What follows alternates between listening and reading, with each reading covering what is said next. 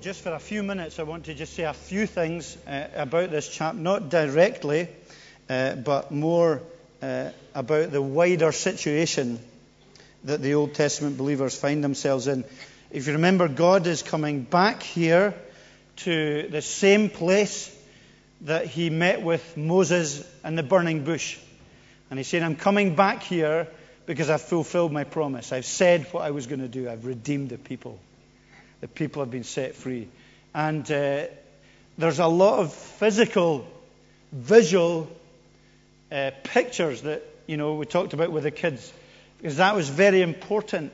And even the geography is important uh, in these uh, stories because we find that God is going back to places where He has made promises for these promises to be known, to be fulfilled. And He's going on to then give them the ten words we know as the Ten Commandments.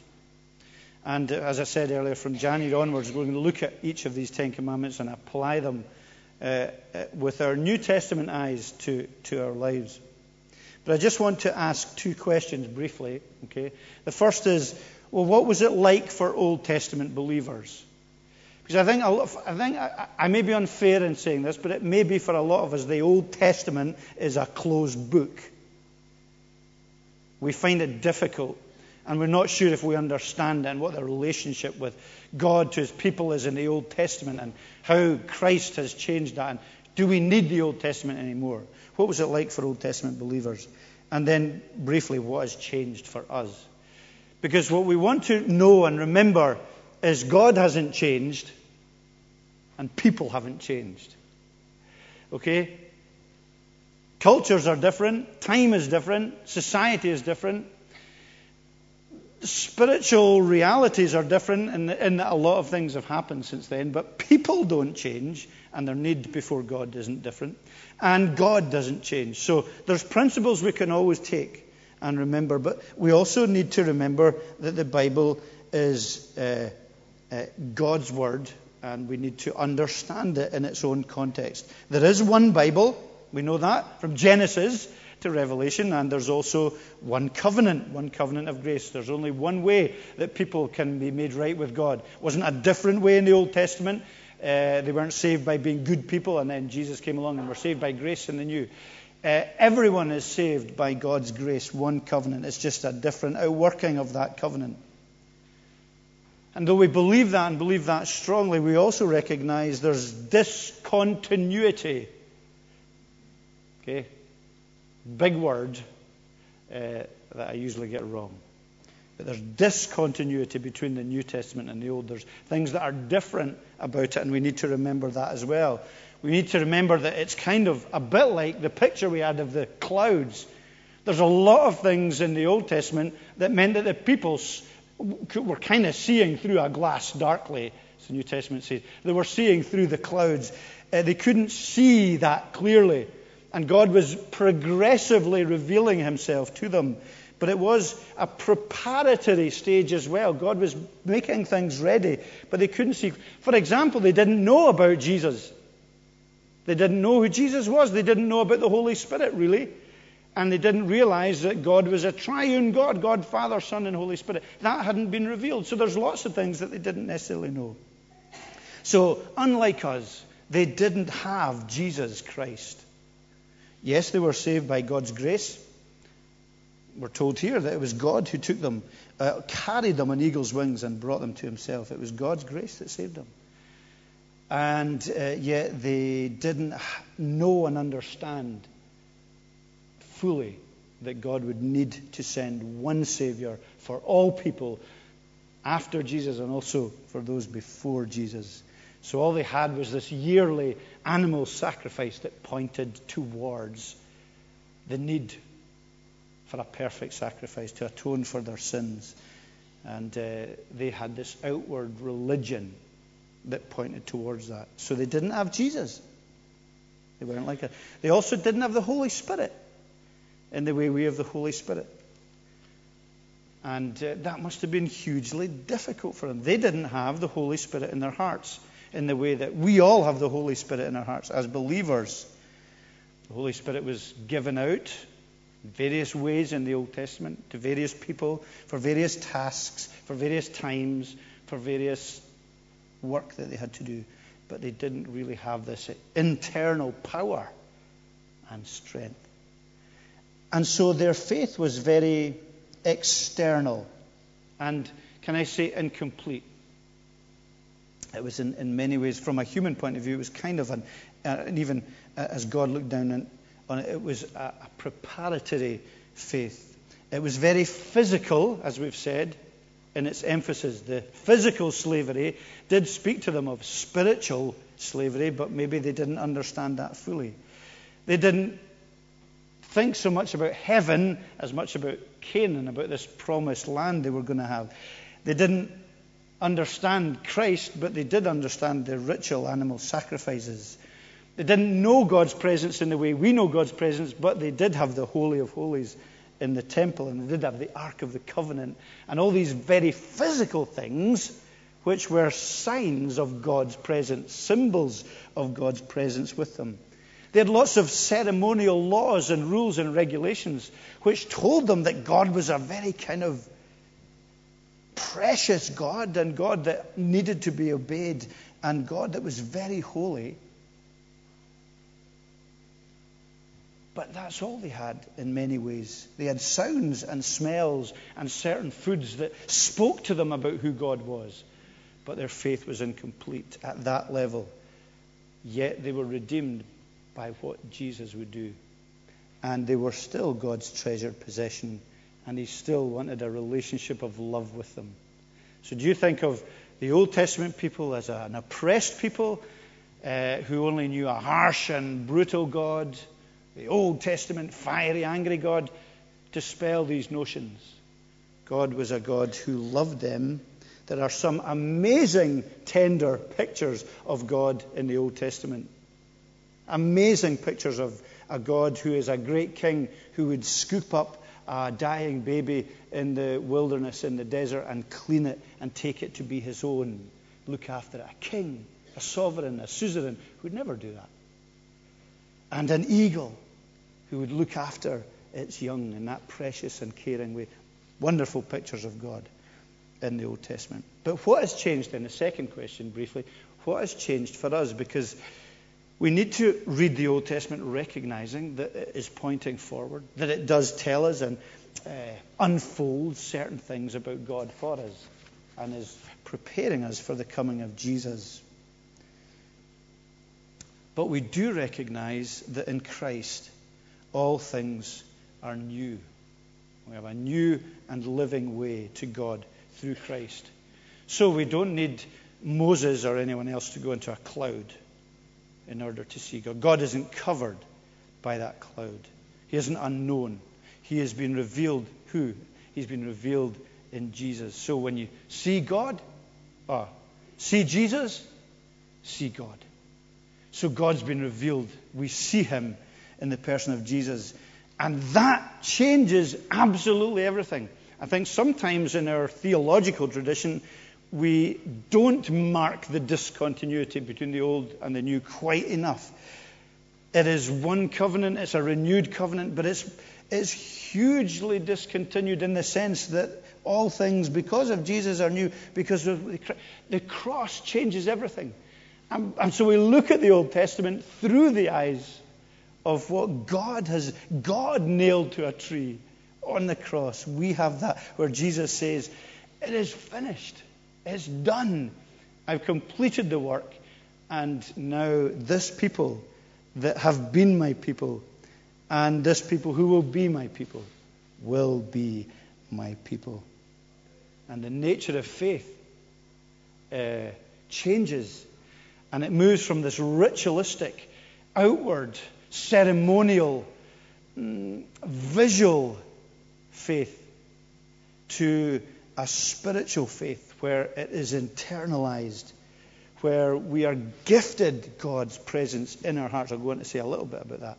Where we uh, are not heading for a physical promised land, uh, a country. within it here in Scotland. Uh, but a spiritual one, a kingdom that is uh, we belong to. and that is spiritual. We are not fighting physical battles against the Amalekites and uh, the Philistines and all these people, but we're fighting against the sin in our hearts, the flesh uh, that reacts against Christ and the devil in this spiritual battle. And so we have this amazing reality that, that uh, if you had time to read Hebrews 10, indeed all of Hebrews, you'll find the great, wonderful uh, teaching that brings the Old Testament and applies it to the New Testament through Jesus Christ uh, and the, the continuity and the discontinuity. But we have this amazing reality of God. There's still mystery. God nailed to a cross. God is still holy, and God is still a judge. Remember that. Sometimes you like thinking, oh, harsh God, the Old Testament. Nice, loving, gentle God in the New. But God in the cross says that not one sin will go unpunished. Either takes the just punishment for our sin on himself, unbelievably, or you will take it on your own because he's a just God and sin is an offense, and because justice is hugely important to us, he will judge. The cross speaks of outstanding love, uh, but outstanding justice. And we see that all of the picture of God in the Old Testament is just molded beautifully onto the cross. Because there we have his love and his justice meeting together. So in Christ, all things are new. And uh, in the New Testament, from Christ onwards, since the uh, Pentecost, the Holy Spirit is given out to all of God's people. You know, Joel prophesied that. He said afterwards, he said, I will pour out my spirit on all people, on everyone who believes. Um, uh, and John, Jesus says in John before his crucifixion, I will give you another counselor, someone who will be with you forever. So we have not just the laws of God, not just the rituals like they did in the Old Testament. We have the Holy Spirit in our hearts. He has given us his treasured possession in Christ. And he's also given us his treasured possession in his Spirit so that we can be children of God. So we're empowered from the inside out to love Him, empowered to change, empowered to obey, empowered to love. And that internal life we are given is absolutely life changing. And the other aspect to that, which is very important, and there is a loud band outside. You hearing that? That is very off putting. We don't only have the Holy Spirit in our hearts, we have the law of God in our hearts. And I want to finish it with this, but I want to read something from the Bible. This is very important. From Jeremiah chapter 31. Because we're just coming into the, the giving of the Ten Commandments, the tablets of stone. You know the story well. And in Jeremiah verse 30, in chapter 31, and uh, in verse 31. Easy to remember, Jeremiah 31 31. Time is coming, declares the Lord, when I will make a, re- a, new covenant, or I will renew the covenant with the house of Israel, with the house of Judah. I will not be like the covenant I made with their forefathers when I took them out of the hand and led them out of Egypt, because they broke the covenant, and so on. Then he goes on to say, verse 33 After that time, I will put my law in their minds, I will write it on their hearts, I will be their God, they will be my people. No longer will a man teach his neighbor or brothers, you know the Lord, because they will know me from the greatest to the least. There's this internalizing of God's law in our hearts. And in 2 Corinthians 3, verse 3, it says, You show that you are a letter from Christ. This is to the New Testament church, to you and me. The result of our ministry, written not with ink, but with the Spirit of the living God, not with tablets of stone. Not with tablets of stone, Moses but with a tablet on the human heart. We have the law of God in our hearts. Can I say that's so important? Because there's so much of a dichotomy. Uh, uh, people like to say that, oh, we don't believe in the law anymore because we believe in grace and we believe in serving Jesus and loving Him and following Him, and the law doesn't matter anymore. Jesus says the law is fulfilled in Christ, but it becomes internalized into our own hearts. We are bound to the law of God. Not to save us, not to make us right with God, but to know the blessing of serving God and living the way He wants us to. Grace makes us the people of God. The law marks us as the people of God. So grace makes us the people of God. It's God's grace by which we're redeemed. But when we're redeemed and the Spirit's in our hearts, then so the law of God is written in our hearts. And that's what marks us out as His. Because we reflect Him. Because He's the holy God, isn't He? So we become His holy children.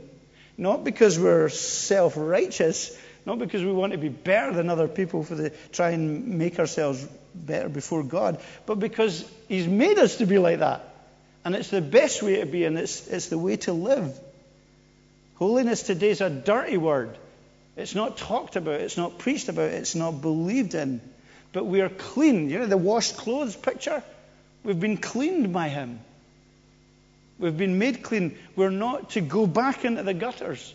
We're to live holy lives, not because we think somehow God will be impressed with that, but because we love Him. And because it's the way to live. Beware of returning to a kind of Old Testament type thinking of Christianity, which is in the shadows, which is ritualistic religion, which is outward, which is where you're ex- maybe even externally obeying things for an external world to see you. Maybe even the minister or the people you sit beside in church or on a Sunday, or you say the right things.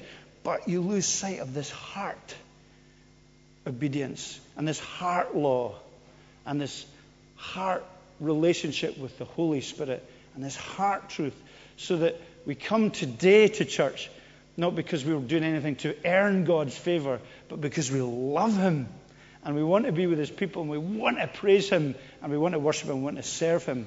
Because this law, what is it? What is this law? Love the Lord your God with all your heart and love your neighbor as yourself. That's what the, Christ has done for us. And that's what's internalized. And that is what is so glorious about being a Christian in the New Testament era where we are children of God in a way that the Old Testament people couldn't see in, in the same way. But with that privilege comes great responsibility. We don't really have an excuse to return to rebelliousness and sin. The Old Testament church didn't either. But they had more, I guess, temptation to do that. We have had so much. We've been given so much. And uh, we don't want to return to a life of slavery because we've been set free. So may that be uh, our experience. Let's bow our heads briefly in prayer. Lord, teach us to look after our hearts. We thank you for the pictures of the Bible, the pictures that speak about uh, so many different things. We thank you that it isn't only in the Old Testament that God uses for his people pictures but in the New Testament, lots of pictures uh, that are so helpful to us about being fruitful vines or about being a, a seed that's sown in good ground or buildings that are well founded and lots of pictures, lots of parables just to help us to know what it means to belong to the Lord God and to know about His holiness and to know about Jesus' finished work. And may we all be followers of Jesus. And for any today who are in church who as yet are not, are not followers of Jesus, may they bow the knee and confess their sins and repent and come to the only one who is able to forgive them and to give them a new heart and a new life and a new way forward. Again, we thank you for the children and we ask for your blessing on them and for the way they've been so great here today, even in church, to sit and listen to the sermon. So bless them and bless us as we sing together a parting uh, song of praise. To the glory of God, we ask these things. Amen.